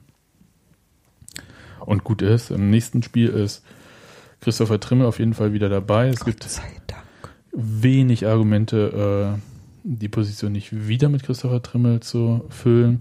Für Steven Skripski sind diese zwei Tore relativ bitter, weil er einerseits natürlich gezeigt hat, dass er weiter weiß, wo das Tor steht. Andererseits, glaube ich, im Spiel jetzt nicht so per se äh, überzeugt hat, ja. Also es ist äh, so spielerisch so dem Stempel aufgedrückt hat. Aber das haben ja die anderen auch nicht. Aber könnte halt sein, wenn Simon Hedlund wieder gesund ist, dass ähm, Sim Skripski sich da wieder hinten anstellen muss. Gab ja in der, im Tagesspiegel diesen kurzen Hinweis, dass äh, zwei Berater Sim Skripski und ähm, die inklusive Skripski das Gespräch mit äh, Lutz Munak, Geschäftsführer Sport bei Union und Helmut Schulte, Sportdirektor, gesucht hatten ohne dass jetzt konkret gesagt wurde, worum es in diesem Gespräch ging, aber es wird ja sicher schon irgendwie allgemein die sportliche Situation gewesen sein, weil Vertrag und so weiter, das ist ja gerade alles durch. Ähm, also da gibt es eigentlich keinen Grund, da jetzt irgendwas zu machen, sondern ähm, das ist ja schon eine Überraschung für Steven Skripski aus dem sicheren Stammplatz im Prinzip zu einem Bankspieler zu werden und als Bankspieler selbst, ähnlich wie ähm, Philipp Hosine, Schwierigkeiten zu haben, auf sich aufmerksam zu machen. Also ist einfach so, das muss man jetzt mal so sagen. Und äh, wie auch immer das dazu kam, das wissen wir, also Skripski hatte ähm, ein, zwei nicht so überzeugende Spiele. Die Form von Gogia war aufsteigend. Und dann kam der Wechsel und äh, dann kam die Siegesserie oder die Erfolgsserie, wie auch immer man es nennt dann. Und da gab es ja auch jetzt wenig Gründe für Jens Keller, da Wechsel anzunehmen. Am Freitag geht es gegen Darmstadt. Ja. Und die befinden sich ja doch, ich würde mal sagen, in einer schwierigen Situation. Ich bin ja ganz froh, dass sie wenigstens den Trainer nicht vor dem Unionsspiel gewechselt haben, aber das steht, ich weiß nicht, ob das richtig zur Debatte steht, aber ich sag mal, ähm, Thorsten Frings ist schon mal fest am Sattel dort. Äh, ja, gut. Ich meine, der ist der Trainer, seit sie quasi schon abgestiegen waren und dann er den Abstieg exekutiert hat. ähm, also ich höre immer mal den äh, Darmstadt-Podcast hoch und weit. Ja, Empfehlung. Ja, ähm, Vor allem für, äh, sehr tolles Intro. das ist richtig. Das ist überragend. Also schon allein, äh, äh, wie man einen Refrain haben kann, der Labadia Labadia heißt. Und dann mit Europapokal weitergeht. Ich meine, äh, muss man einfach auch mal so. Muss, Musst du mal Hat dich aber- trauen. Eindeutigen Gönn dir. Ohrwurm. Hat eine eindeutige Ohrwurm-Qualität. ja, auf jeden Fall. Ähm, und da wird schon seit einer ganzen Weile ähm, gemurrt. Und äh, Zu Recht, wie ich finde. ja, ähm, das hat sich äh, bis jetzt aber irgendwie noch wenig am Trainer ähm, irgendwie ausgerichtet, sondern eher so, ja, die strengen sich halt nicht richtig an und die spielen halt nicht richtig und so. Ja, weiß nicht. Ähm, also gibt schlimmere Zeitpunkte, um gegen Darmstadt zu spielen. Ist richtig, aber es gibt halt auch, ähm, ja, also, wie soll ich sagen? Ich, ich will es jetzt nicht beschreiben, ich sage lieber nichts. Ja.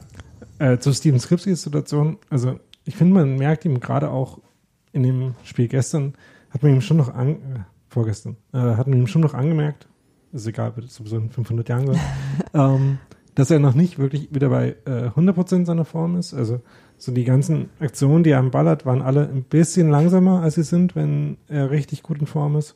Äh, andererseits hat er schon äh, ganz gut auch in Situationen Übersicht gezeigt, also ganz gut Spiel irgendwie in freie Räume verlagert. Also da waren schon gute Sachen dabei auch.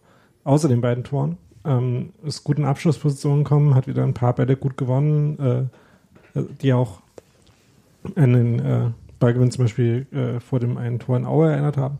Also ich glaube, dass er schon äh, auch Argumente geliefert hat, irgendwie wieder für die, für eine von den vier Positionen vorne, für die er ähm, Ja, in der gegen- einen oder anderen Weise äh, für alle in Frage kommt. ja aber können wir mal ganz schon eine kurz Rolle zu spielen. Ich, ich glaube dir das ja gerne. Also ich, ich glaube gerne, dass Steven Skripski und ich bin auch davon überzeugt, äh, ein guter Spieler ist. Aber die Frage ist ja, Ist er besser als irgendeiner von den anderen? richtig, welchen Spieler würdest du dafür rausnehmen?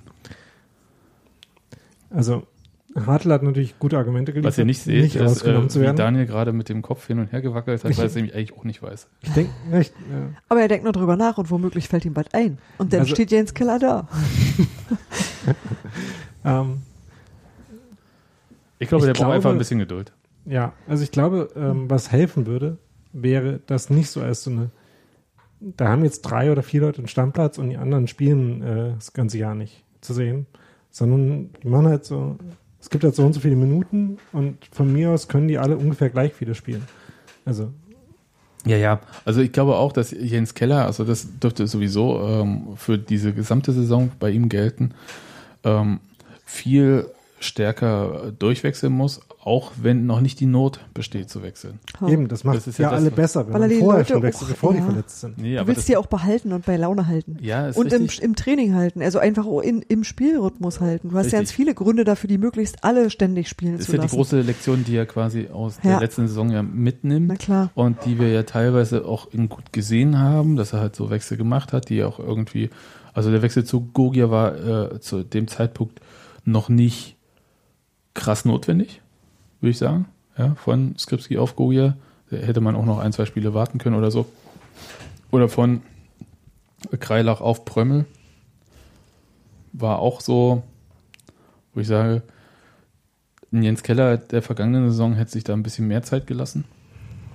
Aber äh, ist natürlich auch der Punkt, im Erfolg eine Mannschaft auseinanderzunehmen, ist halt auch schwierig. Also musst du halt auch Naja, machen. das, das ist denn kein Auseinandernehmen, wenn, wenn alle zu ihren Chancen kommen, zu ihren Einsätzen kommen, dann finde ich es kein Auseinandernehmen. Und ich glaube, die einzige Stelle, an der es wirklich eins ist, ist halt tatsächlich beim Torhüter, wo du einfach dich festlegen musst, wo auch nichts anderes geht. Aber auf äh, den meisten anderen Positionen ich das so eng nicht. Da gibt es eigentlich nur ganz wenige, wo du sagst, so ohne den ist alles blöd.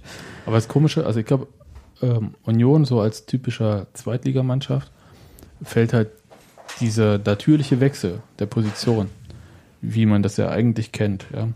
Ähm, bei Bundesligisten. Ich wollte gerade sagen, man, man, kennt es vielleicht, aber ich gucke ja halt Union, also ich ja. kenne es nicht. Aber also bei Bundesligisten, die halt dann äh, mit Europapokal unterwegs sind und alle drei, Klar, vier Tage ein Spiel die haben. Die müssen das. Die wechseln halt äh, total selbstverständlich und äh, da wird dem mal eine Pause gegeben, da ja. wird halt so eine Belastungssteuerung. Das hat man als Zweitligist ja im Normalfall nicht. Dann hat das man Personal ja hast du ja nicht. Ja, es ist auch, aber es ist ja, wir reden ja nicht von den Positionen 1 bis 14, sondern eigentlich 1 bis 18 da muss 19. viel mehr sein, weil du hast ja trotzdem Leute, die sich verletzen oder gesperrt sind oder aus sonstigen Gründen aus. Du hast halt irgendwie immer, äh, also du hast ja mehr zu kompensieren als nur andere Spiele und englische Wochen und Länderspielpausen und sowas, sondern du hast ja auch noch den ganz normalen Betrieb, bei dem dir immer mal wieder jemand abhandenkommt oder halt auch mal fünf Leute.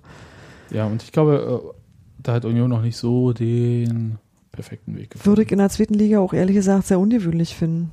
Ja, aber es ist halt so, also das so der Rhythmus, also es, es war jetzt nicht so, dass in diesem Spiel im Vergleich zu vorherigen Spielen die halbe Mannschaft gewechselt hat, sondern es waren drei Positionen wovon angedacht zwei waren vor dem Spiel.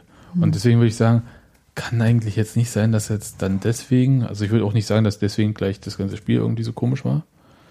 Ja, aber, aber wenn, so dir, halt wenn dir die Abwehr auseinanderfliegt, äh, ist schon blöd. Ja, aber es waren ja die Spieler, die jetzt rausgegangen sind, waren jetzt nicht die Spieler, die irgendwie per se gespielt hätten. Also Schönheim hat auch schon im letzten Spiel nicht gespielt. Parensen ja. äh, ist eher so derjenige, der alles irgendwie äh, dann spielt, wenn mal was nicht geht. Und Uchida war halt so, so ein bisschen das Prinzip Hoffnung, dass er vielleicht spielen könnte, konnte aber nicht. Und hat aber vorher auch nicht gespielt. Also es war jetzt so, dass dir sind zwar hinten raus die Optionen bei der Abwehr rausgeflogen, aber es ist ja. jetzt nicht so, dass dir die Abwehr um die Ohren geflogen ist und du alles irgendwie neu durcheinander wirbeln musstest, sondern es war exakt eine Position. Und das meine ich halt so, mir fehlt da so ein bisschen äh, dieser, wie auch immer man das nennt, ob man das Spirit nennt oder was auch immer, dass diese Mannschaft, wenn du halt ein paar Spieler tauschst, zwei oder drei, und wir haben ja die Position genannt, wo es halt eng ist. Kreilach, Hartl ist eine eher enge Nummer, ähm, Skripski, Gogia ist vielleicht eine enge Nummer und dass man da halt, oder äh, Prömmel, äh, Fürstner, und da darf es eigentlich kein, nicht aufsehenerregend sein, das ist ja auch eure Argumentation, da auch mal für ein Spiel einen Wechsel zu machen. Mhm. Aber dann muss es ja trotzdem irgendwie das Zusammenspiel funktionieren. Ja. Der Punkt da ist halt so ein bisschen, dass äh, es teilweise halt relativ unterschiedliche Spielertypen sind. Ähm, also gerade zwischen Kreilach und Hartl, man hat das in dem Spiel auch ganz gut gesehen, dass irgendwie Union Schwierigkeiten hatte, ähm, aus der Abwehr raus äh, durchs Mittelfeld zu kombinieren. Und dabei hat Hartler in den letzten Wochen sehr gut geholfen, indem er sich aus seiner offensiven Mittelfeldposition so äh, neben die Sechster zurück hat fallen lassen, dann dort eine Anspielstation mehr war, sie dann dort kombinieren konnten und dann wieder eine Position vorspielen konnten. Das ging in diesem Spiel schwieriger, weil ähm, Kreilach das nicht so gemacht hat und äh, auch wenn sie mal im defensiven Mittelfeld irgendwie in Vorwärtsbewegung gekommen sind, sich immer ziemlich aggressiv nach vorne hin angeboten hat ähm, und da dann oft Bälle nicht bekommen hat, weil er dabei bei diesem offensiven Anbieten äh, eben irgendwie doch gedeckt stand. Ähm, und das sind halt äh, von der Mannschaftstaktik abgesehen äh, eben einfach unterschiedliche Verhaltensweisen, die dazu führen, dass die Mannschaft unterschiedlich spielt. Ähm, und da ist es eben nicht ganz so einfach, äh, quasi eins zu eins durchzuwechseln. Auf den Flügeln mit Gogia und Skripski geht das schon eigentlich noch eher, weil das zwar auch unterschiedliche Spielertypen sind, aber die im Endeffekt sich äh, nicht ganz unähnlich verhalten, so wie Union spielt. Also da könnte man davon ausgehen, dass da eigentlich auch in Spielen quasi flüssigere Wechsel kommen können. Ja, ich will jetzt hier keine Grundsatzdiskussion wegen einem Spiel ähm, auslösen und halte auch so, ähm, also der Panik-Button hat bei uns schon ein bisschen Moos angesetzt, ja, also das kann auch so bleiben. Da bin ich noch ganz entspannt. Es, was so ein bisschen ärgerlich vom ganzen Spielverlauf und Ergebnis abgesehen ist, ist einfach diese verdammte Chance in der Tabelle, die man da hat liegen lassen. Ja, mit Düsseldorfs Niederlage und Kiel unentschieden. Man kommt halt einfach nicht weiter. Das nervt. Muss ich sagen. Ja, aber es ist ja auch grundsätzlich egal, an welchem Spieltag äh, jemand anders Punkte holt. N- Nee, ist es nicht. Weil ich will, ähm, da, dass er mal ein bisschen enger wird da oben. Und ja, ähm, mich nervt es einfach. Fünf Punkte Abstand sind halt so fünf Punkte. ja, aber Ja. Aber okay, äh, du hast da so ein bisschen die Gelassenheit. Äh, wie hoch habt ihr gewonnen? 14-0 jetzt Ja. am Wochenende? Ja, ja. also meine C-Jugend. Also, ja, ja, da hat der Trainer natürlich alles richtig gemacht und alle Argumente auf seiner Seite, ja. Gehst du zu Jens Keller, sagst Bescheid, hier 14-0, guck mal, Alter. Ähm, lass uns mal dieses Heidenheim-Spiel abheften und gucken, wie es gegen Darmstadt läuft, weil ich denke, ähm, das lohnt tatsächlich jetzt nicht irgendwie riesige Lehre, Lehren aus diesem Spiel zu nehmen, eher so Denkanstöße äh, und äh, Sachen, über die wir einfach für die nächsten Spiele mit beobachten sollten. Ja, worüber wollt ihr noch reden? Es gibt ja zwei Sachen und ich würde jetzt den Podcast gar nicht so ewig lang werden lassen. Ähm, entweder wir reden ein bisschen über das Nachwuchsleistungszentrum oder aber, was viel näher dran lag und auch, äh, glaube insgesamt schöner war. Und das Nachwuchsleistungszentrum rennt ja nicht weg. Das wird ja bis 2022 gebaut. Ähm, also da haben wir auch noch ein bisschen Zeit bis dahin. Und Baubeginn, glaube ich, ist jetzt Anfang nächstes Jahr Ja, wird alles ein für bisschen den, teurer. für den ersten Bauabschnitt. Und Kann man erst nachlesen. Und Überraschung, es wird ein bisschen teurer. Aber ähm, auch das ist noch keine offizielle Mitteilung gewesen. Das hat der Kurier herausgefunden, glaube ich, dass es irgendwie statt 11 irgendwie 14, Komma, äh, Millionen wird. Ähm, was mich interessiert ist, ob man weiter bei der 80-20-Verteilung bleibt, also 80 Prozent zahlt das Land und 20 Prozent zahlt Union, oder ob Union einfach das, was teurer wird, äh, bezahlt. Das wäre so eine interessante Frage. Die kann man eventuell auf der Mitgliederversammlung am Mittwoch Mittwoch. Hm. äh, des ersten FC Union stellen, wenn man Lust hat. Nee, was ich sagen wollte, was viel äh, spannender war, und Steffi hatte auch schon so ein Buch liegen und war auch auf jeder Party, die es irgendwie jetzt gab. Ähm, zu Ich habe gearbeitet. Ja, ja, äh, das will ich auch immer gerne so nennen. Alles auf Rot heißt das Buch äh, aus dem Aufbauverlag. Äh, du hast da mitgemacht, es gab Daniel hat da auch mitgemacht Daniel hat auch übrigens. gemacht. Ich darf immer nicht lesen, weil Ge- die Leute der Meinung sind, dass es irgendwie nicht Spaß macht, wenn man sich Taktikanalysen vorliest. Ich weiß gar nicht, wie die darauf kommen. Hm. Naja, aber vielleicht machst du so einen Einschlafen-Podcast. Dabei haben damit. die extra für Daniel hier vorne quasi ein Ja. Spielfeld und Positionen und Pfeile und Kreuzchen, also quasi eine Taktiktafel zum Ausmalen Ja, hingemacht. aber Für alle, die jetzt Als noch, Vorsatzpapier. ja, für alle, die das äh, Buch jetzt noch nicht haben, aber vielleicht das äh, Buchcover von äh, Tobi Eschers Buch äh, über die Bundesliga gesehen haben, so ähnlich sieht das aus. Ah, okay. Das hätte ich jetzt wiederum ja nie gewusst, wie das Cover ist. Na, das ist Okay. halt, ähm, ja, erzähl, erzähl mal ein bisschen was zu dem Buch, wie ist es dazu gekommen? Ähm, Ach, überhaupt bei Union waren Wochen der Fußballkultur. Die letzten beiden Wochen waren quasi Kulturwochen, weil es war ja halt sonst Kein nichts. Fußball. war ja halt kein Fußball. Hast du halt irgendwie Zeit, dich um so mal ein bisschen das Schöne drumherum zu kümmern. Und äh, das waren praktisch zwei Sachen, die parallel stattgefunden haben und beide haben irgendwie mit diesem Buch zu tun.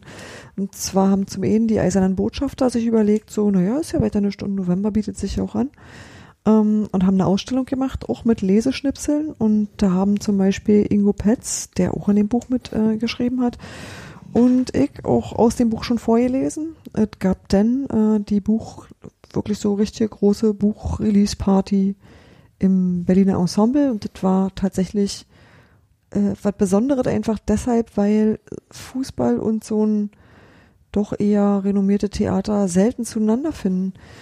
Und was mir an der ganzen Geschichte gut gefallen hat, nie stand, standen diese Texte so alleine im Raum, so für ein Publikum mit schwarzen Rollkragenpullovern und alle gucken traurig, sondern immer war das in Veranstaltungen eingebettet und ähm, fantastisch musikalisch umrahmt, weil ähm, die Breakers und Prag und ich weiß nicht, wie die Band von Jacob eigentlich heißt, sich zusammengerauft haben und sich noch Roland Crispin dran geholt haben und so eine Art Sport. Union Supergroup. Genau, das war so eine Art Union Supergroup und die haben einfach das Ganze wunderschön ja begleitet oder überhaupt erst ähm, toll gemacht so, weil ich glaube nicht, dass ich zwei Stunden da gesessen hätte und gerne mir was hätte vorlesen lassen.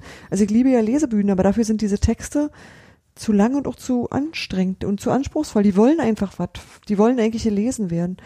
Und äh, dadurch habt ihr halt irgendwie diesen Abend im BE und dann halt äh, am Sonntagabend nochmal im Union-Kino in Friedrichshagen und ich hätte das, also ich kann das als, wie soll ich sagen, als Veranstaltungskonzept einfach nur toll finden. Ich finde, Musik sollte immer mit Text zusammenkommen und sollte nicht so alleine rumdümpeln. Das war sehr, sehr toll.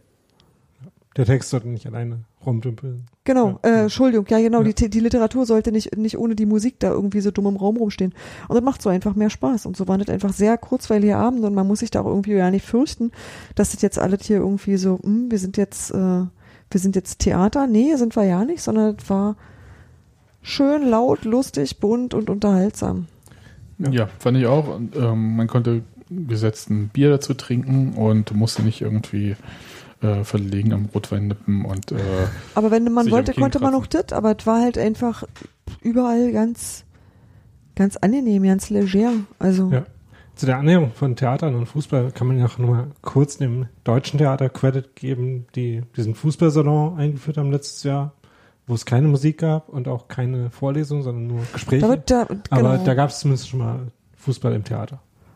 Stimmt, das ist mit Christoph Biermann. Ne? genau. Genau. Ja. Gibt es demnächst auch wieder einen neuen. Ja, also ähm, ich kann nur sagen, mir hat es unglaublich viel Spaß gemacht. Ich war jetzt nur bei Ja. einer Veranstaltung dabei, und zwar gestern im Union-Kino in Friedrichshagen. Und das war doch ähm, ganz witzig und ich bin sehr, sehr froh. Und, ähm, Wir haben, glaube ich, Sporty vorhin bei der Aufzählung der Supergroup-Mitglieder vergessen. Nein, habe ich nicht. Weiß ich genau. Aber der war auf jeden Fall auch dabei und äh, war alle waren dabei und Cool Hansen war dabei, alle. Und ähm, was ich sagen wollte ist, wenn irgendwer die Gelegenheit hat, Thorsten Schulz lesen zu hören, Oh ja. Auf alle Fälle. dann macht das. Gerade jetzt, also nach dem Tod von Jimmy Hoge, äh, ist dieser Text, den er über Jimmy Hoge geschrieben hat, irgendwie sowas wie sofort der Nachruf geworden. Und dabei ist es ja vor allem auch so eine ähm, Liebeserklärung einerseits an so eine Art von Kneipenkultur, äh, He- Kneipenhelden, die halt eigentlich gar nichts Heldenhaftes an sich Die haben. haben halt alle kein Cape, wisst ihr? ja, aber die halt in diesem, äh, ja, in, in dieser Atmosphäre Kneipe ähm, mit den Leuten, die sie da kennen, die halt irgendwie dann auch so ein bisschen Inventar und äh, zweites Zuhause oder erstes Zuhause, je nachdem, äh, werden, äh, da so eigene Rollen einnehmen und Geschichten erzählen und zwar immer wieder erzählen und immer besser ausschmücken, bis sie halt im Prinzip so aussehen, als ob sie diese Geschichten halt, so wie sie sie am Ende erzählen, wirklich erlebt haben. Dabei war doch eigentlich alles viel einfacher und ähm, belangloser. Und das schafft er sehr gut, diesen Menschen eine Stimme zu geben und ich würde ja beinahe auch sagen, so eine Art Denkmal zu setzen, wenn nicht Denkmal vielleicht ein bisschen zu hoch gegriffen wäre, aber Und Was so ich mein- pathetisch wäre, weil es eigentlich prosaischer ist. ja, also ähm, was ich cool finde ist, der, der Rauch äh, kommt aus allen Ecken, wenn man diese Geschichte so liest und hört. Und man spürt so ein bisschen diesen biergeschwängerten, verrauchten Geruch irgendwie. Und auch wie Leute plötzlich mal laut werden und so. Ich finde es total toll und kann diese Geschichte über Jimmy Hoge von ganzem Herzen nur empfehlen. Ich habe das Buch immer noch nicht in Gänze gelesen. Also hat jemand von euch das Buch ganz schon durchgelesen? Nee. Nee, tatsächlich nicht, nee. Okay. Ähm, muss auf jeden Fall auch passieren. Und ich habe so ein bisschen auch das Gefühl, dass ähm, manche Geschichten einfach auch viel besser sind, wenn die Autoren das erzählen, weil die Autoren natürlich auch wissen, auf welche Effekte sie geschrieben haben und dann halt auch so eine Stimme mitbringen, die manchmal auch so rotzig berlinerisch äh, daherkommen kann. Und äh, das ist dann vielleicht doch noch cooler, das sich anzuhören, als sich das äh, durchzulesen, wenn man da diese Stimme des Autoren, nicht jeder kann vorlesen, aber die, die es können, ähm, da auch im Kopf hat. Und äh, das macht mir Spaß. Was halt bei den Lesungen schön ist, du kriegst ein bisschen Kontext, du weißt, dann hast eine Idee, was ist das für eine Person, die sich mit diesem Thema beschäftigt hat? Und die, also das muss man auch sagen, das, das war schon so, dass dieses Buch einem Konzept folgt und dass es einfach vorher gesetzte Themen gab, wo es hieß irgendwie, einer müsste dazu was schreiben, einer müsste dazu was schreiben, wer möchten das machen? Und dass es einfach so verteilt wird, dass so, dass nicht alle sagen so, du hast dann irgendwie 22 Texte über das Weihnachtssingen, sondern einer. Und alle anderen suchen sich halt was anderes oder kriegen was anderes. Also dass man schon irgendwie so äh, verschiedene Seiten des Vereins einfach sehen kann und dass es auch ziemlich frei war, wie man damit umgehen möchte. Also es gibt halt auch klassische Interviews, es gibt aber auch ähm, Annette Groschner hat was gemacht, das ist eigentlich eine Reportage, wenn man so will. Die hat sich echte Schlosser, die auch Union-Fans sind, in Oberschöneweide gesucht, mit denen zwar ein Interview gemacht, hat aber nicht als Interview geschrieben, sondern halt wirklich in Form einer Reportage. Dann gibt es Sachen, die sind komplett literarisch, wie eben der Text von Thorsten Schulz. Ähm, das gibt dann wieder Sachen, die sind ähm, aus der Ich-Perspektive, wie es ist, da zum Stadion zu fahren und äh, sind dann eine Beschreibung des Stadions oder weiß ich, also eigentlich alles, was so geht mit Worten, das ja. ist da mal so durchgespielt worden. Deswegen ist es halt auch einfach, ähm, na, das, das hat halt einfach, das bringt, das ist einfach Literatur, so. Das ist wahrscheinlich der kleinste gemeinsame Nenner. Das ist halt kein typisches, das ist kein journalistisches Buch, das ist kein Sachbuch, das ist was ganz erzählerisches und du hast ganz viele individuelle Betrachtungsweisen und dabei eben doch wirklich, du nimmst so mal alle Themen, die der Verein so mit sich bringt, mal äh, führst du die mal zu ihr Mythe. So. Und das finde ich tatsächlich sehr, eine sehr schöne Auswahl auch. Also da haben einfach auch Frank Willmann und Jan Böttcher, die das Ganze herausgegeben haben, ganz, ganz gute Arbeit gemacht. Genau, und es gibt gleichzeitig dabei auch, ähm, genauso wie es verschiedene irgendwie literarische ähm, Zugangsperspektiven gibt, unterschiedliche Nähen und äh, mhm. Entfernungen zur Union, ähm, aus denen Stimmt. sich Leute zu verschiedenen Zeitpunkten eben an Union annähern. Ähm, und das finde ich halt auch deshalb spannend, weil ja die Frage, wie zugänglich das äh, no Leuten, die neu herkommen, ist und sein sollte, auch in der virulenten irgendwie in einem Union-Kontext ist, finde ich das auch eine ganz schöne Durchexerzierung dessen. Ähm, ob man jetzt äh, zum Beispiel einen Text von Ronja von Rönne dann am Ende mag oder nicht, ist ja nochmal was ganz anderes. Aber ähm, ist auf jeden Fall spannend, auch solche Leute irgendwie, die vielleicht auch, ähm, was ja einfach produktionstechnisch auch nicht interessant ist, anders vielleicht ähm, gar nicht zur Union kommen würden. Ähm, hm. Was dann dabei rauskommt, wenn man solche Leute zur Union schickt, äh, ist ja auch nicht. nicht Benedikt Welz hat sowas gemacht. Der hat halt geschrieben, so erst, also er ist äh, aus, lass mich lügen, ich glaube, der ist tatsächlich aus der Schweiz ähm, und ähm, muss aber längere Zeit in München gewesen sein. Sagt halt, er ist halt Bayern-Fan und das auch schon immer und hat sich das also angeguckt und fand das toll und hat sich gewünscht, er könnte sich das nochmal neu überlegen, geht aber nicht, weil bist halt, was du bist und äh, wäre vielleicht auch ja nicht toll für Union, wenn sich jetzt jeder, der da hinkommt, sofort alles anders überlegen würde. Aber der hat halt das Ganze geschrieben aus der Perspektive von jemandem, der halt wirklich äh, erste Liga ganz oben immer war mit seinen Anhänglichkeiten. Und äh, für den sieht Union einfach anders aus als für jemanden, der da jedes Wochenende, äh, jedes zweite Wochenende hintrabt. Und das war schon schön und auch interessant und er hat das auch sehr ähm, charmant gemacht. Also ohne Anbietern zu sein. Das fand ich überhaupt auch schön, dass da keine so Anbietertexte dabei waren, soweit ich das gesehen habe, sondern ähm, die Leute waren entweder dabei, weil sie einfach wirklich dabei waren, oder die haben halt einfach gleich gesagt, ich habe die und die Distanz und das ist einfach so. Das fand ich völlig in Ordnung kann man denn das nochmal sehen, wenn man jetzt das Berliner Ensemble verpasst hat und das Kino in Frieshagen? Das ist eine gute Frage. Ich weiß, dass wir nochmal lesen. Noch mindestens, es gibt noch mindestens zwei Lesetermine, aber leider, die Musik ist halt für immer also wenn verloren. ich mich richtig erinnere, ist ein bisschen von der Musik vielleicht auch in der Eisern Lounge nochmal dabei. Ähm, die Termine davon habe ich gerade jetzt nicht genau im Kopf, aber die äh, sind, glaube ich, Ende November. 29. Genau. November ist nochmal eine Eisern Lounge, aber da weiß ich tatsächlich gar nicht. Äh, es wird jedenfalls diese große Besetzung in der ja. Musik nicht nochmal geben. Ja, Sportis Berlin-Woche ist vorbei. Genau. Der war ja nun an drei Terminen dabei. Also einerseits genau. Berliner Ensemble, dann war er bei Bilder aus der Fürsterei äh, selber. Was ich äh, super krass finde, weil im Prinzip was gemacht hat, was ich irgendwie ich weiß nicht, hat mich fast an einen Jugendclub erinnert. Und äh, also erst vorneweg äh, so Diskussionen, wie dieses Lied entstanden ist, Eisernet Lied, von dem ich gar nicht wusste, dass es ja vorher noch eine äh, ganz andere Version gab mit äh, längeren Text. Mit längeren Text. Das konnte man da alles schön nachlesen. Die haben da schön an der Wand oder die, vor der die, Wand? Die, hingen da und äh, Red, der das ähm, die erste Version geschrieben hat als Text, war auch da, hat auch sehr viel darüber erzählt und so weit und so gut und am Ende hat Sporty das Lied gesungen und denkst halt, ja klar, mit Band oder so weiter. Nee, das sah fast so aus, der ist kurz in den Vorhang gegangen, als ob er schnell eine Kassette mit Musik einschiebt. Ja.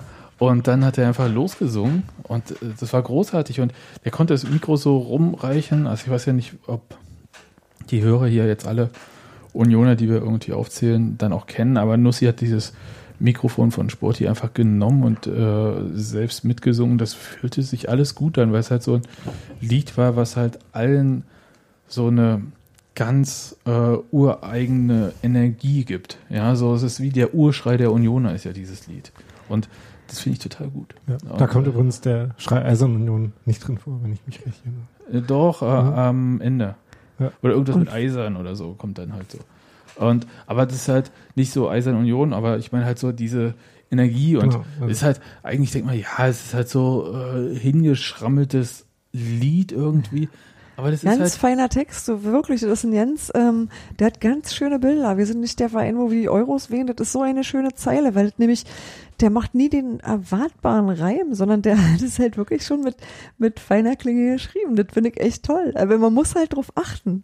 Ja, und vor allem, äh, also ich habe dieses äh, ja nie den Text gelesen, ja, und immer so diesen ganzen Text so mir aus diesem, ich höre es im Stadion, ich höre es irgendwie im Auto oder sowas. Und da singt man ja auch mal andere Sachen mit, die einem, von denen man denkt, die passen einem besser. Und das fand ich total schön, dass halt Red dann gesagt hat, ich habe ja nie verstanden, was du da gesungen hast. Erst als ich dann den Text nochmal richtig gelesen habe. Da bin ich ja, ja nicht mit einverstanden. das, das ist ja schön, wenn sich quasi die Autoren dieses Liedes quasi, also Red, der das, äh, dieses Lied geschrieben hat, äh, Sporty, der gesagt hat, dass er es in zehn Minuten eingesungen hat, was ja auch ein krasses Tempo ist, ja. Also ich habe nie Musik im Studio aufgenommen, aber die Leute verbringen ja Tage in Studios, ja, um da was Passendes hinzukriegen. Und dann in zehn Minuten so ein Ding runterzuknallen, ist einfach auch Wahnsinn. Ich habe sehr viel Spaß gehabt. Äh, wenn ihr Sporty irgendwie seht, ähm, nutzt es, ähm, der ist ja nicht so oft in Berlin mehr, weil er äh, zwangsweise Exilunion geworden ist. Ja, ähm, das jetzt erstmal dazu. Genau. Und äh, am Freitag wieder mal Fußball. Ist ja auch mal gut. Ja. Und ähm, ja, ach, e egal was kommt, das passt mir natürlich nicht, Freitag 18.30 Uhr, aber ich werde da sein. Das ist eine schlimme Anschlusszeit. Bleibe ich dabei. Die schlimmste von allen. Ich möchte mir noch was wünschen. Also Freitag 20.30 Uhr in der Bundesliga ist ja ganz nett, ne? Ja, 20.30 ist eher, aber 18.30 ja. Was haben, wenn man dann irgendwie eine Stunde vorher da sein will? Dein Wunsch, Steffi. Mein Wunsch, dass ich ähm, unser Intro nochmal von Christian Arbeit auf der Trompete gespielt kriegen könnte. Das war wirklich sehr, sehr schön. Ich dachte, oh verdammt, die spielen unser Lied. Ja, aber es ist ja. Äh, ich weiß, das ist nicht unser Lied. Die hört ja. uns in keinster Weise. Das ist halt irgendwann irgendwie Teil des Intros geworden und das war irgendwie total schön und sehr merkwürdig, das so zu hören und das hat mir total gut gefallen. Ich muss mich sehr zusammenreißen, dass mir nicht ständig die Brille beschlägt. Okay. Dann belassen wir es jetzt dabei. Genau, Freitag Fußball. Freitag Echt? Fußball, äh, Darmstadt, ähm, alles raushauen und so. Ne? Ja. Stevie. Diesmal. Äh, diesmal, diesmal reicht es. Äh, diesmal reicht es, ja. Ja. Und, äh, und Jakob, ne, die Sache, ne, Ball, Ball nicht aus den Augen verlieren und so. Ähm, wenn ihr noch nicht genug von uns habt, ja, dann ähm, könnt ihr ja, wie gesagt, jeden Tag Textilvergehen lesen oder auf Twitter und auf Instagram. Steffi macht da tolle Fotos und Stories. Wenn ich Zeit habe. Ja. wenn was ist. Wenn nur wenn was ist. Nur wenn was ist, wenn man das nicht einfach so. Doch, wir machen es einfach so. Aber nur, Nein, nur wenn man ist. Auf Twitter irgendwelchen Kram. Ja. Und ähm, ja, noch ein paar schöne Tage bis Freitag. Jawohl. Tschüss. Ciao.